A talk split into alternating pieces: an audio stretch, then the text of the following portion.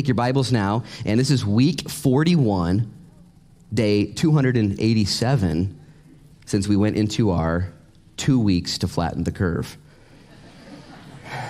Now, I'm homeschooled, so my math's a little sketchy already, but 2 weeks, going on week 41, it seems a little daunting. If you do the math, 41 plus 11 is 52. Another homeschool kid over here.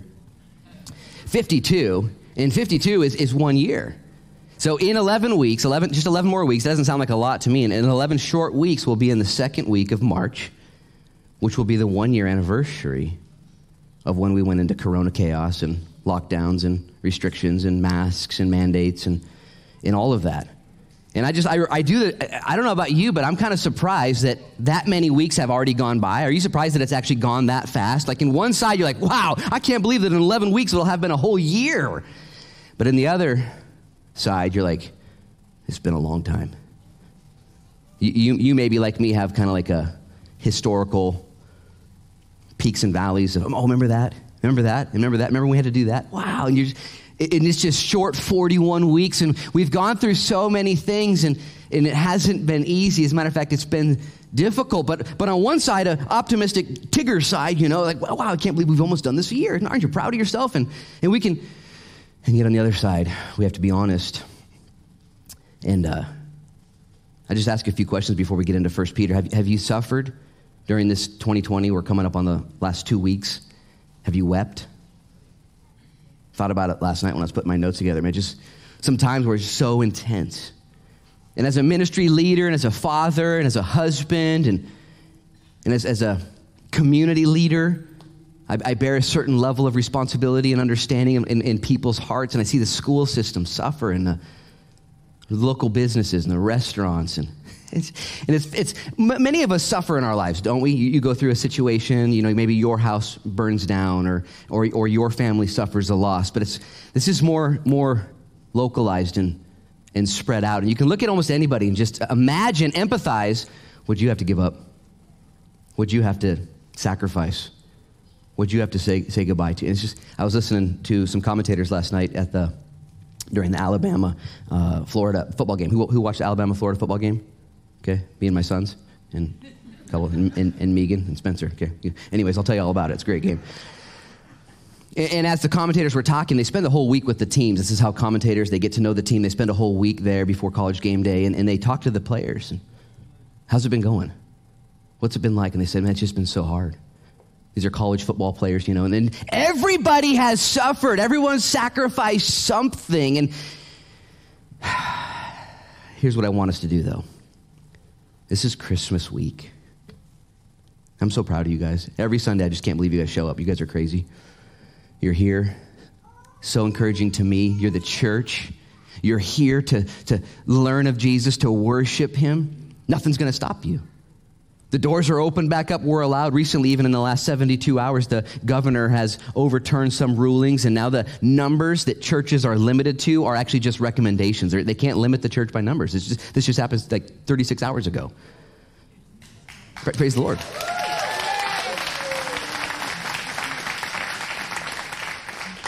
Let's honor just the battle, though. That doesn't mean that the virus isn't real. Doesn't mean we don't have to take precautions.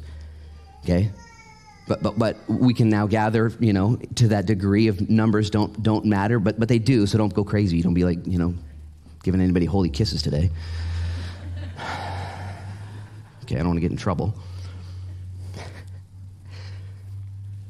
It's Christmas week, though. Wouldn't it be awesome if we decided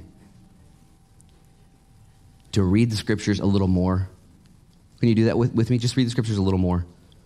Just, it's Christmas week. We've sacrificed. There's things that aren't going to happen the same. The Christmas Eve service is going to be online only. And actually, I asked my wife last night, I said, should I wear a red, you know, shirt? Because it's Christmas. It doesn't even feel like Christmas. If you're honest, like, well, is Christmas is happening? I don't know. So I wore the red shirt to pretend Christmas is happening, you know. It's a nice shirt, isn't it?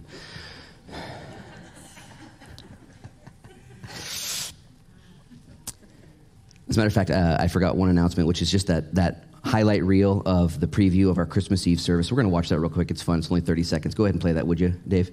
And we'll get excited.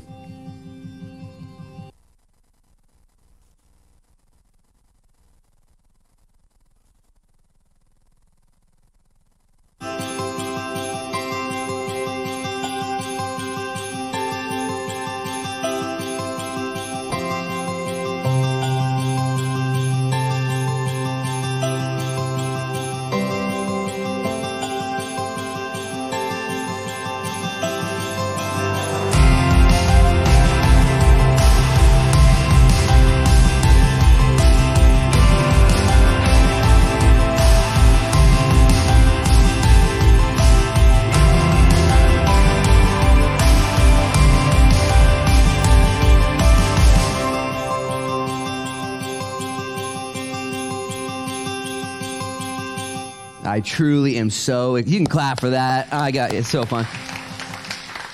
So excited for what we are able to produce with the worship, with Pastor Ryan and the team and the video crew and all that. That takes months of work to put something together like that. And all of our families that showed up for the kid interviews, you're not going to want to miss that. And then the Word of God out of Luke chapter 1 and 2 is we're going to study together.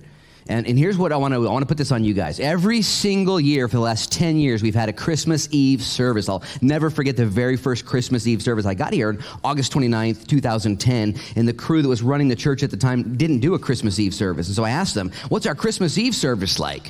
And they said, we don't do one. I said, what? You know, we gotta do one. And the stage was over there. There was a wall there. This was a gravel parking lot at the time. And I remember I went up on stage, and 10 years ago, my son Noah back there was 3. He's 13 now. You can do simple math there and figure that out. And so I went up and got up on stage, and he saw his dad going up on stage, and man, he wasn't going to be stopped. He came and joined me on stage, and I was like, whoa, here's this kid. What's he doing? You know, and I remember I handed him off to Grandma Arla, and he started kicking and screaming tantrum style, like DHS showing up. Oh, hey, you know. So I had to have him on stage the whole time with me during that service, man. And just, no Christmas presents for him when we got home. That was for sure. Here's what I want to challenge you guys, though. Every single year, that year included and since then, we have done our best to present to you a Christmas Eve offering and a service. And every year we spend money and we spend time and efforts in putting lights up and doing as much as we can. And every year I kind of tell myself that it's okay to do above and beyond what anybody would expect, even myself, and to spend. It's okay. Here's why. Because it's Jesus' birthday. And if you ever pull out the budgetary committee on Jesus' birthday, well, let's go ahead and not go too crazy, you know, and we don't want to spend too much money or too much time on Jesus' birthday. Like, when Jesus was born, okay, angels innumerable showed up in the skies screaming and yelling of the greatness of the Savior to some shepherds, and then commanded them to go and worship likewise, and then commanded some wise guys from the east to travel 2 years to find the babe from Bethlehem. Great efforts were gone into celebrating Jesus Christ. Here is what I want to tell you guys to do. Plan right now on Christmas Eve, okay, to celebrate Jesus. You don't have to watch our service. There's other services online. But if you want to have a target point, how are you going to make sure this is all about Jesus? What are you going to do to make sure it's all about Jesus? I would just encourage you, do something extravagant with the video that we're producing at 4 p.m.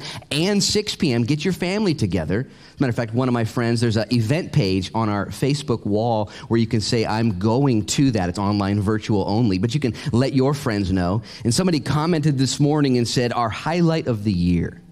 One of my favorite things to do is to go to the evening service at South Beach Church. There's 2, 4, and 6. And they bring their whole family. They live in Siletz or Toledo or out there. And they drive in and they pack the place out with their whole family. And this particular friend of mine said, because we're not going to be able to do that in person, we're going to do it at home, and even more people are going to be able to watch now with us all over the place. And so that kind of attitude is what I want you guys to have this year as you're coming off the end of 2020 and you're wondering what has gone on. So take your Bibles now, 1 Peter chapter 1. I'm going to read a few verses and pray. I said verse 1, but I meant verse 3. This is part 3 in our 1 Peter series as we get into a life changed by Jesus, because Jesus changes everything. So I'm going to read to you verses 3 through 7 and then pray. Peter says, Blessed be the God and Father of our Lord Jesus Christ, who according to his abundant mercy has begotten us again to a living hope through the resurrection of Jesus Christ from the dead, to an inheritance incorruptible and undefiled that does not fade away, reserved in heaven for you, who are kept by the power of God through faith for salvation, ready to be revealed in the last time. In this you greatly rejoice, though now for a little while, if need be, you've been grieved by various trials, that the genuineness of your faith, being much more precious than gold that perishes though it is tested by fire, may be found to praise, honor, and glory at the revelation of Jesus Christ. One more verse, whom having not seen, listen, you love. Though now you do not see him, yet believing, you rejoice with joy inexpressible and full of glory. Father, in Jesus' name, would you now take Peter's wisdom, Peter's writing, the word of God, inspired by the Holy Spirit, Lord, preserved through generations, and now received, Lord, willingly by us. Would you produce faith in us? I pray for the brother or sister here who's stuck right now. They're just stuck. Just can't get past whatever it is. They're holding on to something real. It happened. Can't change it. And I pray in Jesus' name, Lord, that today faith would be enacted upon the brothers and sisters here that need that extra step of faith and boost of strength in their life, Lord. Would you have your mercy upon us? Would you bless us, Lord, as listeners and students? Would you bless me as a teacher, Lord, and a shepherd today? And we ask all these things for your glory and for others' good. In Jesus' name, and everybody said? Amen. As we've been learning a little bit about the author, Peter, and also the audience, the pilgrims and the sojourners and the elect, I can relate so much to Peter. Because you see, Peter wasn't always named Peter. His first name was Simon Barjona. He was a shady character. Shifting sand is what his name literally means. And yet Jesus saw the potential in Christ, in Peter. He saw who Peter could and would become if indeed Peter stayed with Jesus Christ. And this is what helps us as moms and dads and husbands and wives, as leaders, as we look at one another and say, Jesus can change you. Man, Jesus can change you. But it gets even better than that. Do you know that you can look in the mirror when you wake up in the morning and you can say, Jesus can change me. Jesus can change me. Jesus, if Jesus can take Peter right where he's at and change his name and his character, and he can become the Petra, the little rock that he is. See, Peter had all kinds of issues that the Lord would redeem. He was prideful. He actually had racial issues that he was working through. Paul held him accountable to some Gentile problems. He had a recorded track record of his past failures and sins. History tells us that when he would show up to certain circles, people would heckle him by saying, cock-a-doodle-doo. Can you imagine that? If I were Peter, I'd get a rooster tattooed right on my forearm just to keep me accountable. Remember, he denied the Lord and the rooster crowed. And people would make fun of him. And the accuser of the brethren never leaves us. And yet God used that because in his natural flesh, Peter was a failure. Peter did it his own way. And he found out that way doesn't work. Have you guys ever done it your own way? Anybody done it your own way and figured out that doesn't work? Man. And you're still here, right? Hey, I did it my own way. Like, what's your story? Like, what'd you do?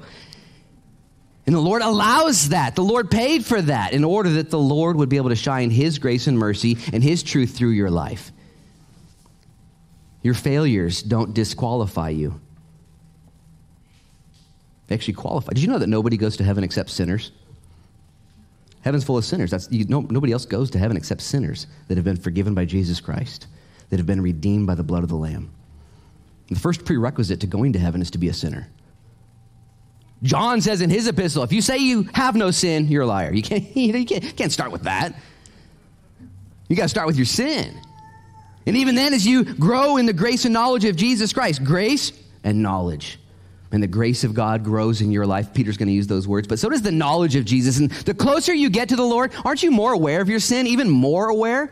Not the big external things, the stuff that you see on the outside, so easy to spot, And the Lord says, as you get closer to me, I'm going to show you the character flaws, the integrity issues, the things going deeper, because I want to grow you and I want to make you into the person that I designed you to be. As we learned last week, Peter is the apostle of hope. John is the apostle of love, and Paul is the apostle of faith, love, and hope.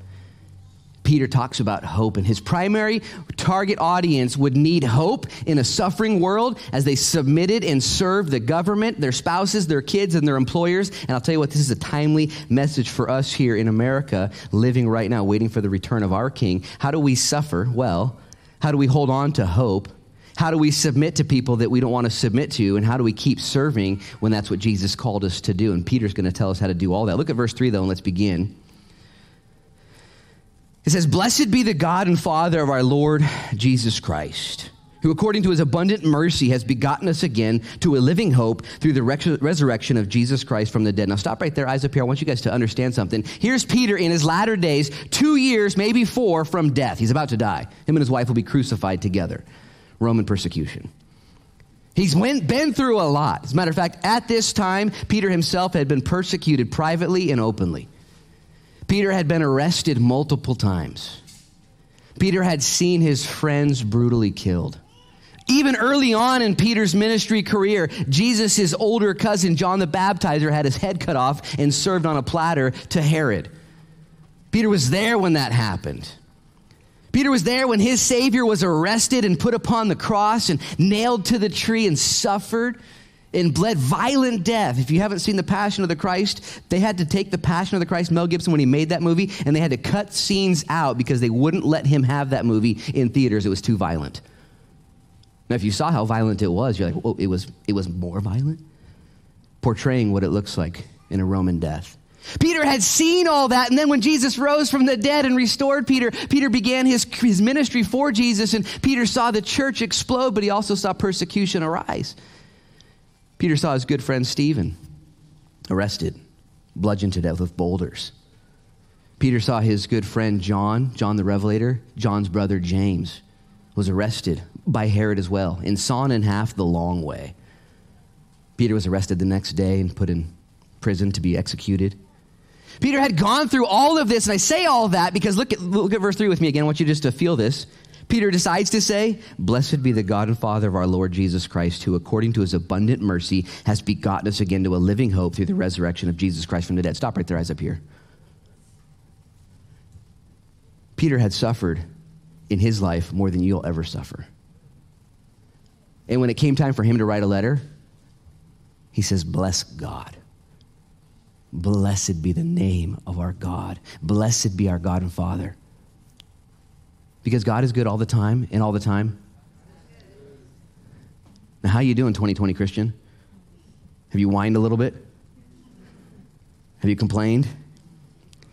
When somebody asked you, how's it going? Oh, blessed be the God and Father of our Lord and Savior, Jesus Christ, who has begotten us to a living hope through Jesus Christ, through the resurrection of the dead. What? Is that what, was that been your response? When you lost, when you got canceled on, when you had to let go? And I just want to implore you. This is why we're at Bible study. This is why we study. We're like, okay. I want to be that guy. I want to be able to say that. The Lord gives and the Lord takes away. Finish the verse. Blessed be the name of the Lord. The Lord gives and the Lord takes away. Blessed be the name of the Lord. Job chapter 1.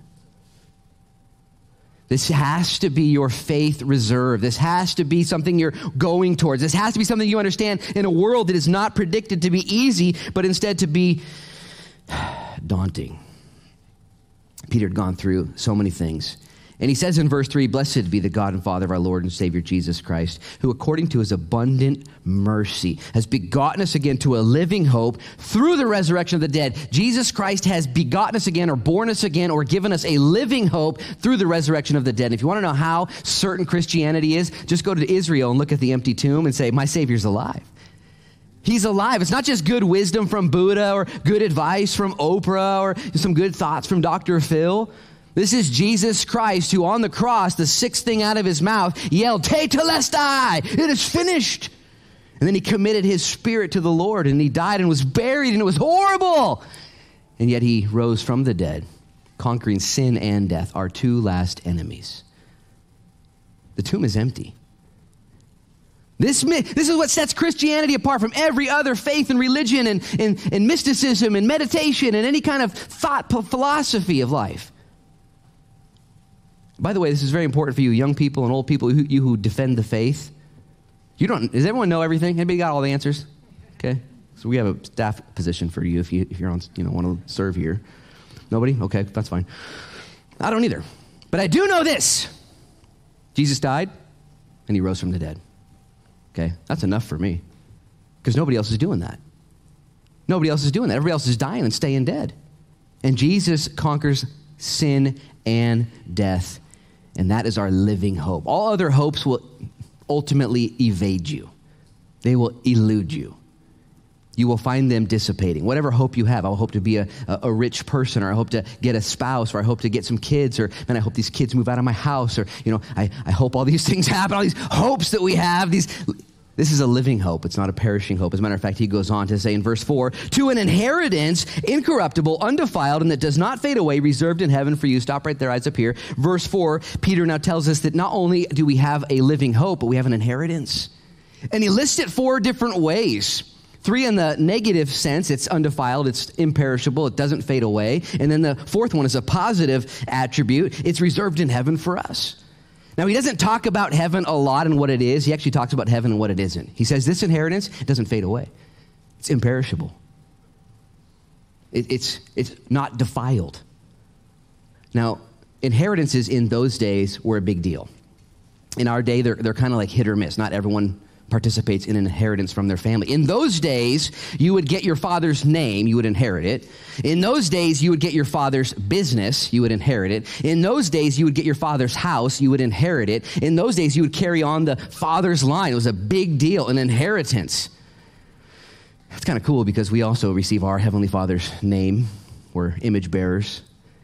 He's building a house for us. The family business is ours. We get this inheritance.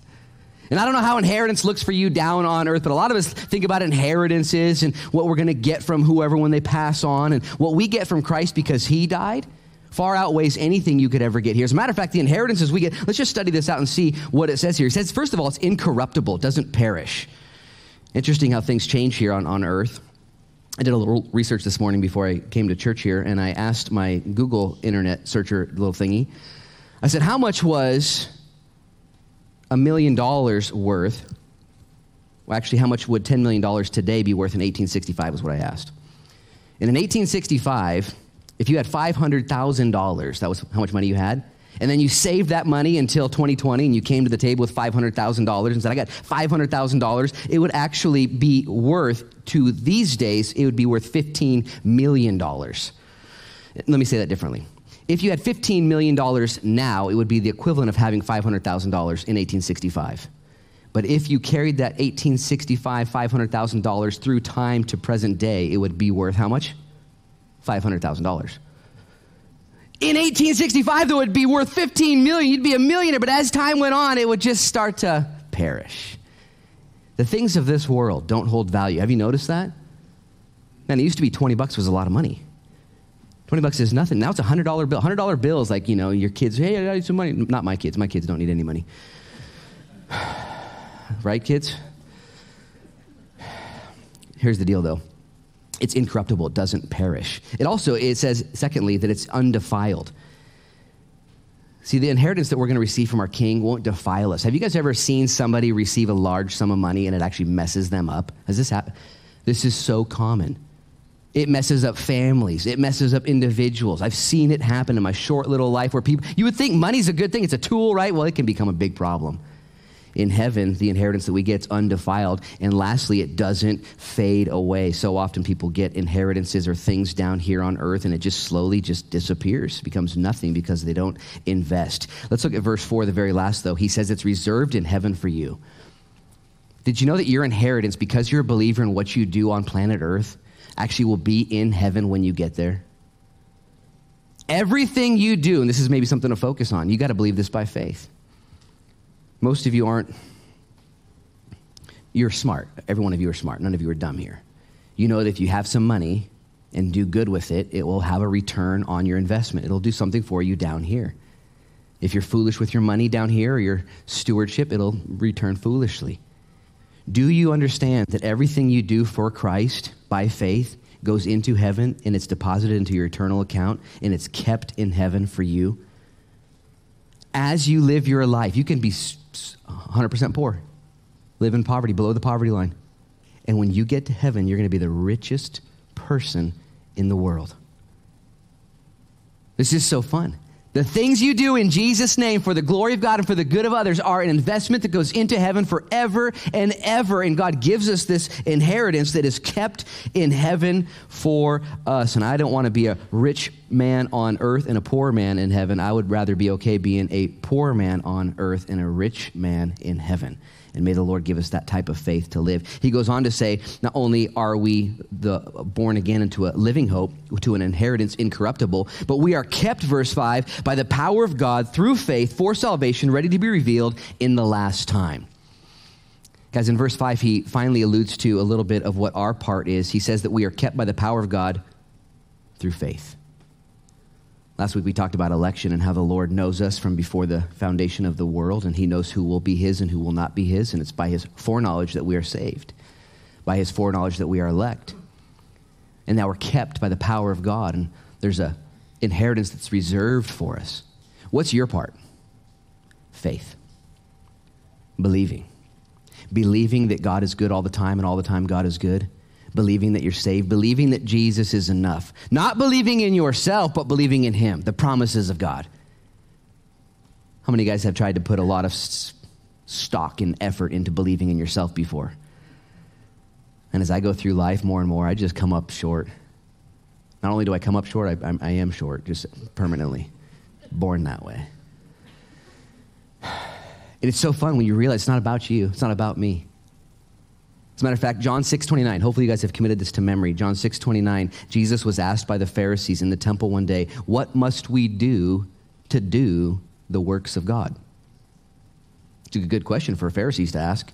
Doers, servants, workers, what must we do to do the works of God? And Jesus simply said, believe on him who he sent. If you want to find your life radically altered, if you want to be that person in life that people look to no matter what's happening in your life, and they look at you as an anchor, as a foundation stone, as a leader, as a beacon of light, okay? It doesn't have anything to do with you and your ability. It has to do with your ability to see beyond what's happening and to trust in Jesus Christ. You're going to be tested. You're going to come up short. You're going to fail. You're just made that way. Well, what must we do to do the works of God? The Pharisees were really all into works, man. We just got to work. And Jesus said, here's the real work. Believe in me. And let me just make sure you understand this. That actually requires work. You have to tell your mind to rest and to believe in Jesus Christ. Beyond your own failures, beyond your own insecurities, beyond everyone else's own failures. Otherwise, you're going to be that Christian that's walking around looking like you just got baptized in pickle juice. Have you seen a Christian that looks like they've been baptized in pickle juice? It doesn't make any sense. It's like, are you a Christian? Yeah. Really? So you're filled with the Holy Spirit? I suppose. Wow, your sins are forgiven you and your eternity is set by the blood of Jesus Christ? Yep. And yet the people, yet they're down because something's gone wrong. They're unable, you're unable, we're unable to do the things that we want to do. What about him? Is he able? Guys, this is Christianity like 301. This is big time. This isn't just the basics. This is believe in him. Believe in him. Have faith. Verse 5, he says, we're kept by the power of God through faith for salvation, ready to be revealed in the last time. Peter had seen the revelations of Jesus Christ. He'd received the teachings of Jesus Christ. And yet the Lord allowed him to live in a time of difficulty and hardship and failure and loss in order that the contrast would be stark. What are you hoping in right now? And it's so hard for Americans because, man, we're so soft. We don't want anything hard. We don't want anything difficult. Man, we're the age of absolute perfection. We're the best it's ever been. And so when things get disrupted, even just a little bit, how dare they? You know, I can't believe it. We're so offended. And yet the Lord asks us, what are you focusing on?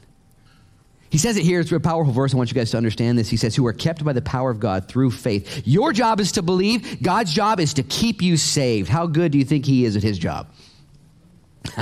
This is so fun. This will save you from a lot of strife and grief and worry and fret when you realize that you are kept by the power of God.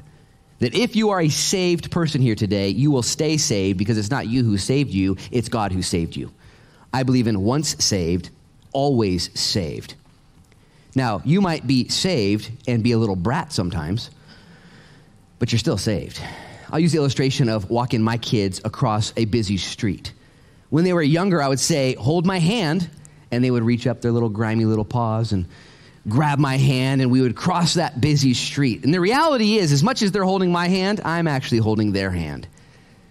If a big car were to be bearing down the road or something were to happen, or maybe that kid didn't want to hold my hand anymore, forgot that we were in a dangerous situation, I, as their dad, you know what I wouldn't do? Let go. Never. As a matter of fact, you've seen those parents before holding their kid's hand and they're floating. You ever seen that before? You don't see it as often. People don't want, you know, it's not a good sight, you know, and the kid needs to be held, you know, we got to get across the road, you know, and this kid wants to as a Christian, when you try and let go, when you forget, when you get fatigued, when you fail and you try and let go, guess who doesn't let go? Your Father. You are kept by the power of God through faith. maybe I'm the only one this ministers to, because I know my story.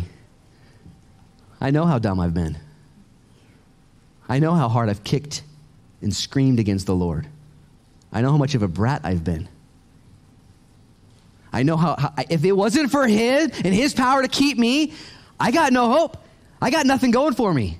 But Peter here says, no, you are kept by the power of God through faith for salvation, which will be revealed in the last time. Guys, it's not always about what's happening right now, but we are trusting God in the last days to reveal His plan. Look at verse 6. He says, in this you greatly rejoice, though now for a little while, if need be, you've been grieved by various trials. Stop right there, eyes up here. Peter now begins to unpack a dual reality. That Christians greatly rejoice in the fact that we're kept by the power of God, but we're also realizing that we are grieved by various trials. This is your life. God has saved you. He is keeping you. He is perfecting you. He has a plan for you. And yet at the exact same time, you are grieved by various trials. Let's make sure we see both sides of the coin here. Peter says, in this you greatly rejoice. In what? In the salvation, in the fact we're kept, in the fact we have a living hope, in the fact there's an inheritance kept for us in heaven that doesn't defile, it doesn't perish, it doesn't fade away, it's reserved, it's all there. We rejoice greatly in this. And let me just make sure you guys understand, this is how the church is supposed to work. We're supposed to be a happy bunch of people. We're supposed to be a rejoicing bunch of people. We're supposed to be witnesses in everything and everywhere we go. 2 Corinthians chapter 2, verse 14, one of my life verses. I quote it, I pray it, I give it to people. Whenever somebody asks me to sign their Bible, which has happened 3 times in my life, and I always feel weird, I always write 2 Corinthians 2:14. Because it says, now thanks be to God, who through Jesus Christ leads us in the victory, and through us diffuses the fragrance of His knowledge in every place. That's a cool verse right there. That's one to think about. Now, thanks be to God who leads us everywhere we go in victory and through us diffuses the fragrance of His knowledge in every place. Did you know that God on purpose has you in your place of business, has you in your family, has you in your age and your stage and your gender and your location? He has you right there on purpose to be like one of those little vanilla aroma trees in the front seat of a car. Little aroma things to change the aroma. That's what He has you there for. You're the aroma of Christ. If the church would understand this and embrace this and walk in this. Because I asked this question, are you greatly rejoicing right now in your inheritance that's incorruptible, undefiled, and does not fade away, that is reserved in heaven for you?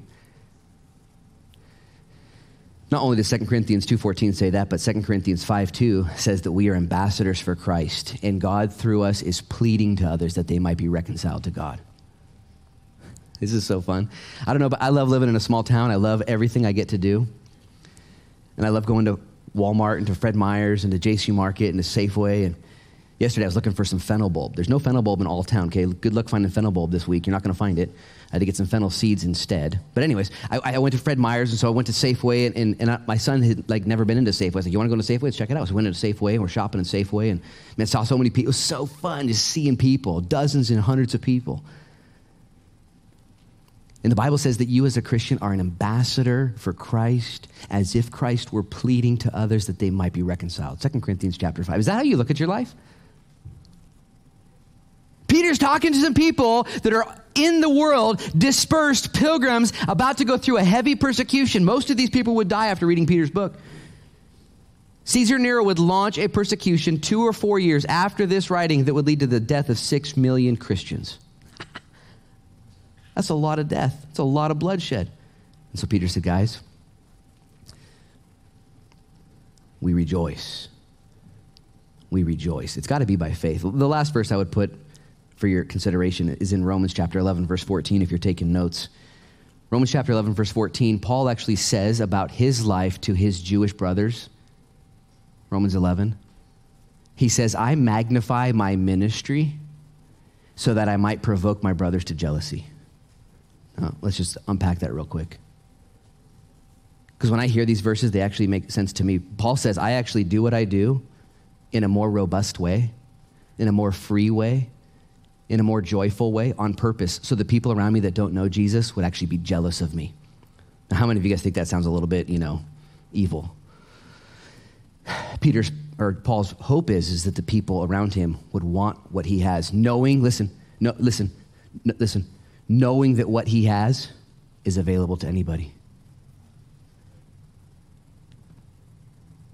One time I was working at the Good Bean Coffee House, and these two ladies came in to get some coffee, and I was fired up. I've told you guys this story. I was so fired up, and they were joking. They said, we'll take a bagel and whatever else you had.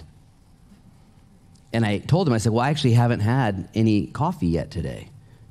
They said, well, what? You're wow. And I said, and then I got kind of weird. I was like, you want to know what I did have? And this is Ashland. Like, anything goes. They're like, no doubt, dude, tell us what you got, you know. And I told them about my day, how I'd gotten up early and spent time with the Lord. And I told them of the verses that I'd read in the scriptures. And at that point, they began to like back off a little bit, but I kept going. I told them about the hope that I have and the peace and the joy. And, you know, they, you know, only ordered bagels. That's all they got. But I just want you guys to see this. Look at verse 6 again. In this you greatly rejoice. Here's my simple question. Do you rejoice? Amen. Are you a joyful Christian?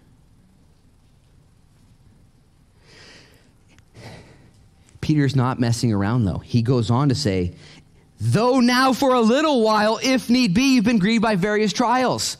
You ever see somebody who's super happy and full of joy and bubbly? You're just like, whatever. They don't know my life.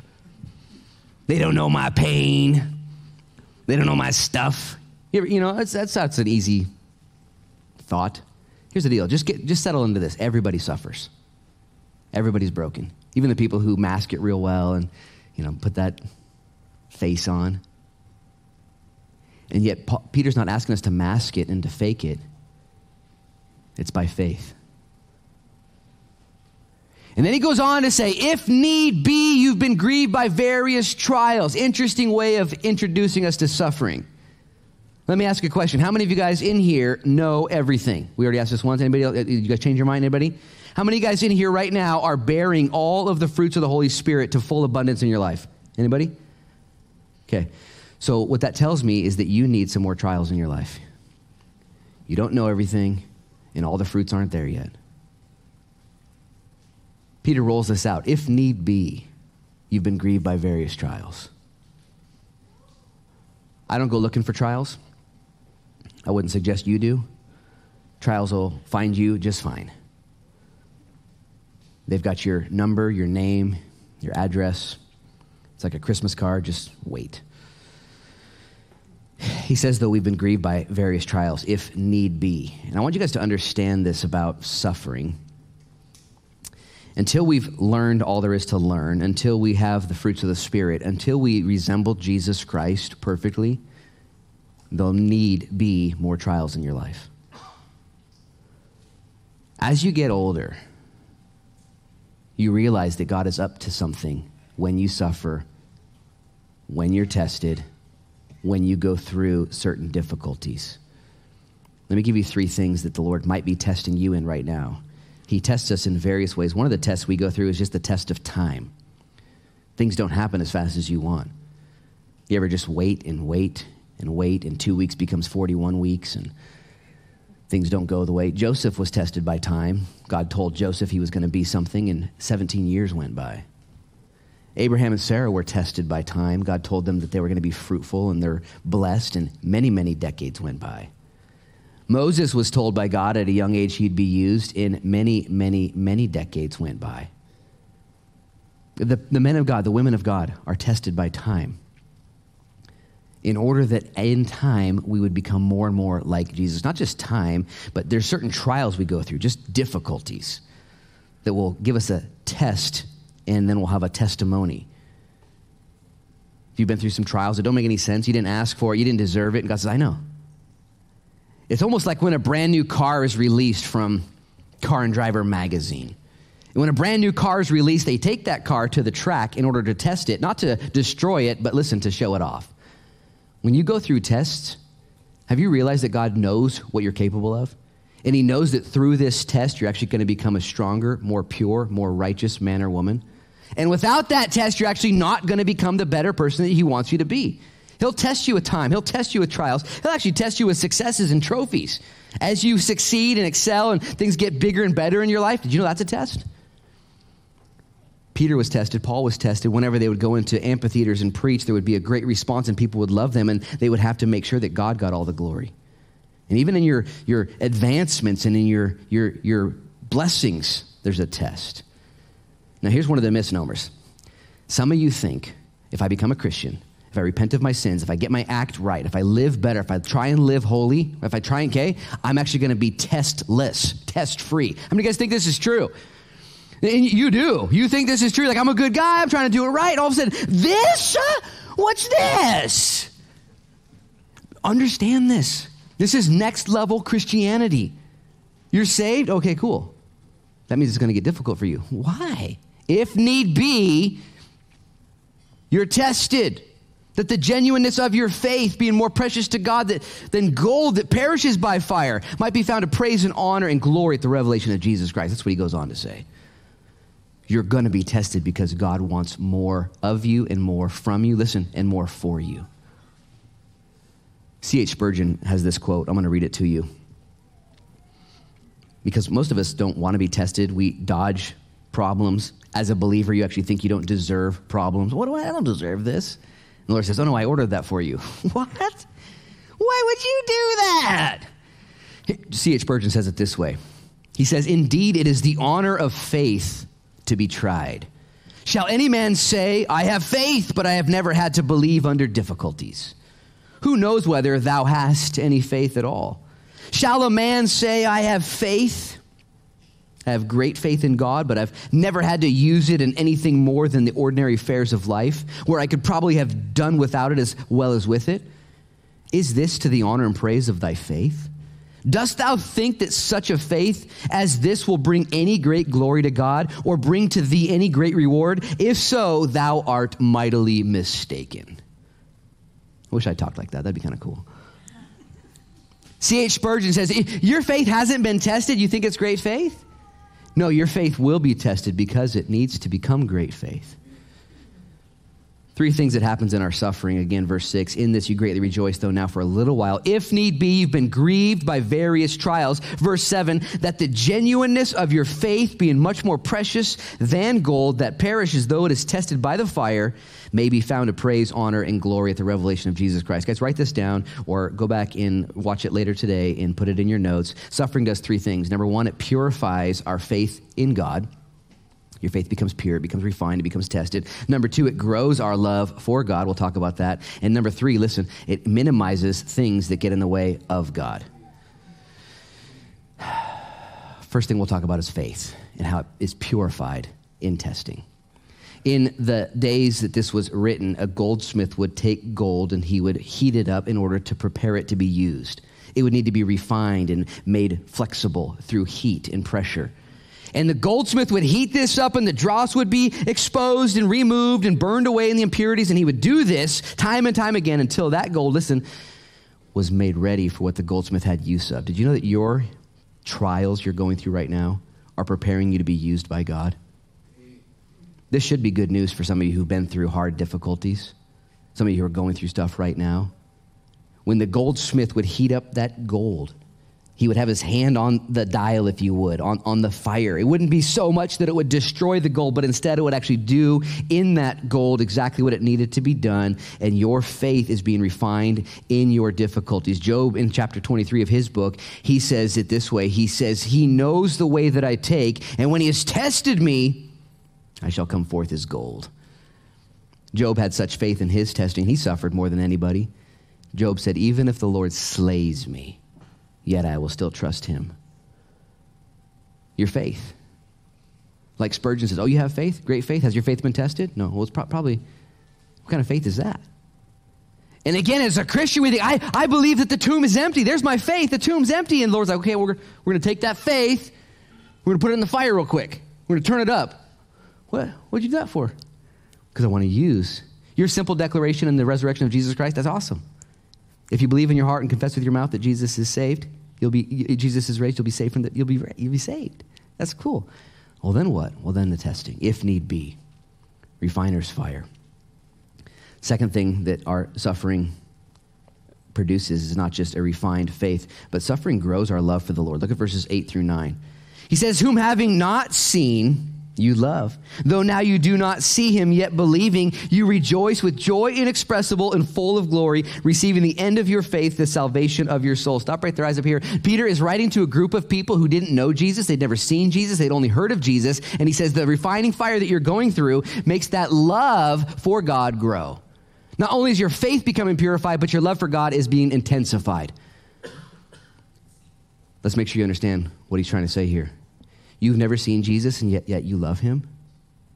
Have you ever been around a Christian before that really loves Jesus? I mean, they're not just religious, they weren't just raised that way. I mean, they're filled with the love of God. And the way they became filled with the love of God, get their story, listen, is through trials and testings and testimony and God providing.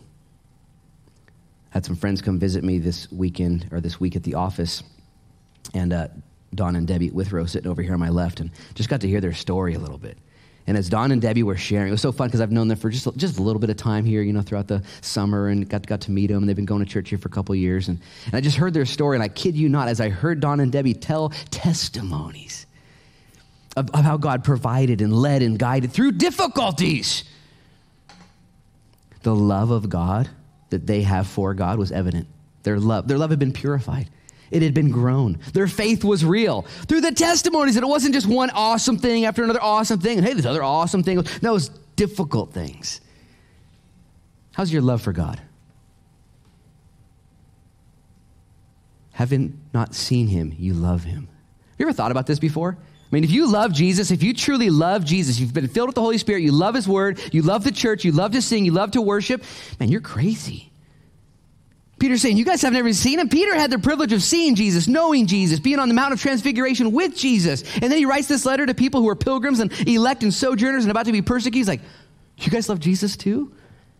That love must have come through trials and difficulty. Don't count yourself as less, precious people. You're so important. Your faith, your trial you're going through right now, is to make sure that your faith is pure. It's being strengthened and purified, but also that your love is intensified. And the last thing I'll just tell you before we move on, a few more verses and we're done. Not only will your faith be purified and your love intensified, but the things that get in the way of your relationship with God will be minimized. When you go through trials, the things of the world that you hold on to so dearly that get in the way, when you go through trial, you let those things go. There are things in this silly, silly world, little trinkets, traps, diversions. Psalm 119, verse 67. The psalmist says, before I was afflicted, I went astray, but now I keep your precepts. If you have a testimony here where you've gotten in trouble, you veered off course, you went wacko, and then the Lord allowed you to run that course of difficulty and hardship and rebellion, and now you're like a sheep that's been rescued, and you just stay next to the shepherd. There's no better place than the shepherd. Before I was afflicted, I went astray like a cuckoo head. But now there's no place like home.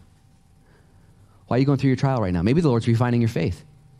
Maybe the Lord has a purpose for your faith and it's not yet ready. Maybe you need to go through something right now because the Lord, like a silversmith, like a goldsmith, wants to do something. And if need be, you've been grieved by various trials. Do you need trials? Don't be a baby. Don't be a baby. Don't be a baby. You need trials. You ever go to the gym before and say, do you have any weightless weights? You have any of those fake weights? Any of those? Do those work? No. You go to the gym and you ask for the heavy weights. And you ask for a trainer that's going to hold you accountable and yell at you. At least that's what I do. Maybe the Lord's refining your faith. Maybe he's growing your love. This would be so fun if in 2020 the Church of Jesus Christ had more love. What if the Church of Jesus Christ at the end of 2020, the worst year that we know of, right? Just chalk it up. It's the worst year ever. What if we became more faithful, more loving, listen, and less intrigued by the things of the world? What if those three things happened? It would be so awesome.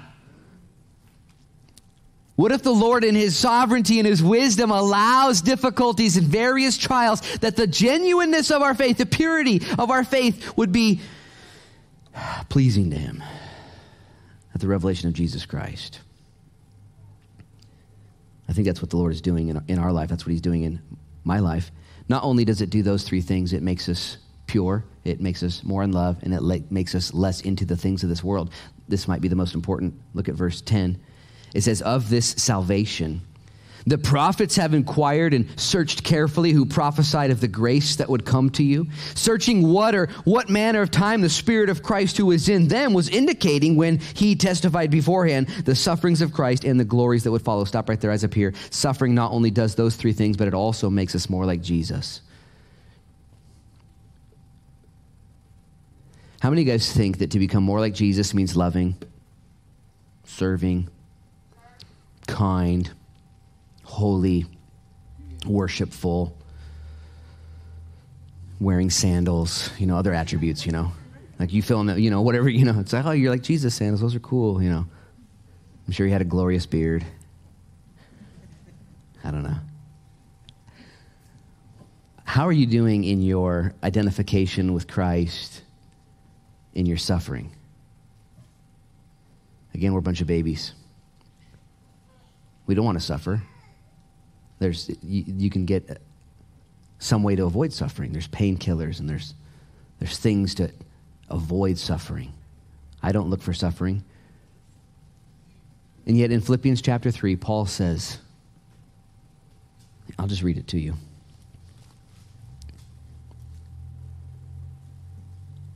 Paul says in verse 8 of Philippians 3, he says, yet indeed I also count all things loss for the excellence of the knowledge of Christ, my Lord, for whom I have suffered the loss of all things and count them as rubbish, listen, that I may gain Christ. Verse 10, that I may know him and the power of his resurrection and the fellowship of his suffering, being conformed to his death. When I was a younger Christian, I'd read that part so fast. I have no idea what Paul's talking about. That I may know him in the fellowship of his suffering and the power of his resurrection. I want to know him in the power of his resurrection. That sounds cool. Do you know Christ in the fellowship of his suffering? Or are you quick to complain, quick to tweet, quick to craft a post, quick to reject this suffering, quick to go to something of the world, some alleviation, some thing to make it better? And Peter, looking to a group of people that were going to suffer, that were called to be submissive, that were going to have to serve, and that had to hold on to hope, says, guys, did you know that the prophets of old actually prophesied of our Christ and the sufferings and the glories to follow? This verse is a little confusing, verses 10 and 11. I want to just explain what he's saying here. All of the Old Testament is written pointing to Christ in two fulfillments. Number one is the glories of Christ. This would be fun when Isaiah would receive a prophecy and write it down, and it would speak of the coming king, like, oh, this is good, and the lion shall lay down with the lamb, and the kid's going to play with the cobra, and man, it's going to be so legit, And then also Isaiah would get another prophecy from the Lord, and he would say, like a lamb led to the shearers, he remained silent, and by his stripes we are made whole. Isaiah 52 would say that his visage was more marred than any other man, that you didn't even know if he was a man. Not unrecognizable, like, is that Jesus? I can't tell, but is that even a man or a beast?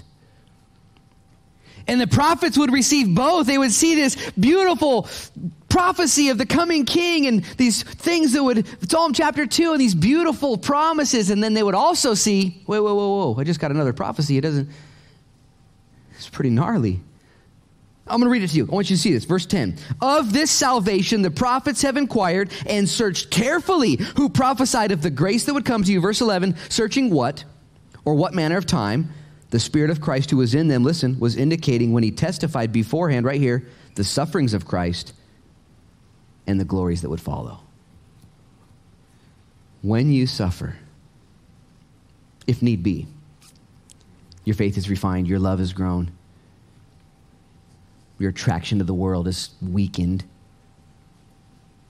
But most importantly, you identify with your Savior, Jesus Christ.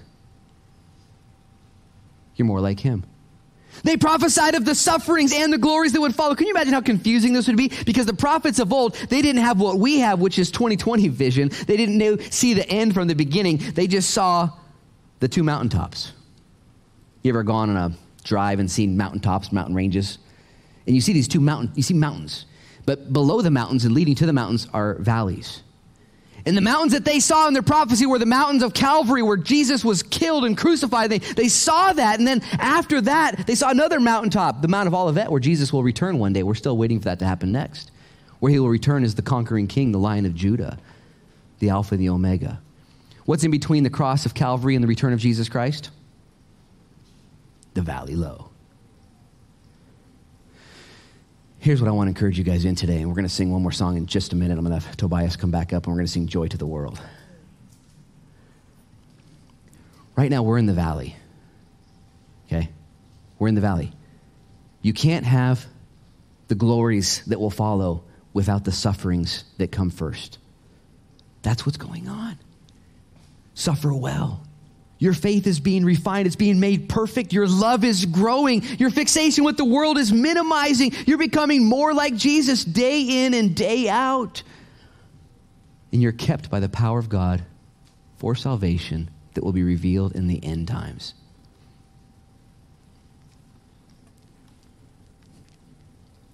As a matter of fact, I just want to leave you with this where we'll start next week. He says, to them it was revealed that not to themselves, but to us, they were ministering the things which now have been reported to you through those who have preached the gospel to you by the Holy Spirit sent from heaven, things which angels desire to look into. Just one thought about that. Peter is writing now to the saints who would read this and kind of get some understanding of how life is to go. And he would say, did you know that the angels don't even get this stuff? How many of you guys feel bad that you're such a lame Christian? You're just a lame-o. Like, I don't get any of this stuff. And guess what? The angels don't get it either. They're desiring to look into these matters. What matters? The matters of salvation. The only thing that's going to last forever. It's the thing that matters the most. As a matter of fact, I asked Pastor Bo, he's one of our major print designers, to print a shirt that says, I'm going to heaven. Okay, we have a bunch of shirts over here today. We had more at the beginning. I think you guys took more than you should have. That's okay. There's more over here. And they say, Jesus saves, Jesus changes everything, Jesus, Jesus, Jesus. I mean, all these slogans that to me are like, this is it. This is what it's all about. It's all coming down to this. This is what angels desire to look into. Verse 13, final words, and I'm going to have Tobias come up and lead us in this song. He says, therefore, gird up the loins of your mind, be sober, and rest your hope fully upon the grace that is to be brought to you at the revelation of Jesus Christ. Stop right there, and we will, come on up, Toby, and we will pick up there next week. Therefore, gird up the loins of your mind. Guys, did you know that everything we're doing right now is a battle of the mind? The work of God right now is to believe in him who he sent. If you believe in him, you will behave differently for him. It's a battle of the mind. You can't change your heart. You don't have access. But you can change your mind. God won't change your mind. But he can change your heart. If you change your mind, God will change your heart. And so the battle belongs in your mind. Gird up the loins of your mind. What do you believe? How much news have you been watching? How much Facebook you've been scrolling? How much TikToking you've been ticking? Just ask yourself these questions. What are you full of right now?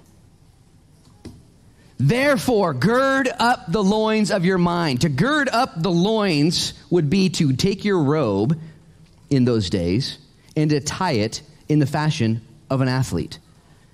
When you would wear a robe in those days, that was the custom attire, you would just normally walk slow and not act aggressively in that way.